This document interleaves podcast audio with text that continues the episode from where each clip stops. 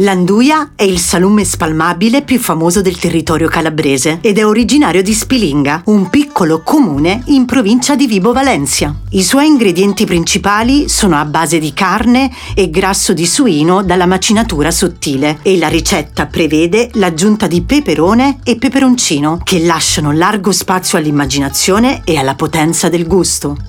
Alcuni pensano che questa prelibatezza sia stata introdotta dagli spagnoli a fine Cinquecento. Infatti in Spagna esiste un prodotto simile, la famosa sovrasata de Mallorca. Altri pensano invece che la sua origine risalga all'Ottocento e che sia l'insaccato che si faceva preparare il re di Napoli Gioacchino Murat mentre soggiornava nel castello di Pizzo Calabro. Pare che le offrisse ai nobili del tempo per ringraziarseli.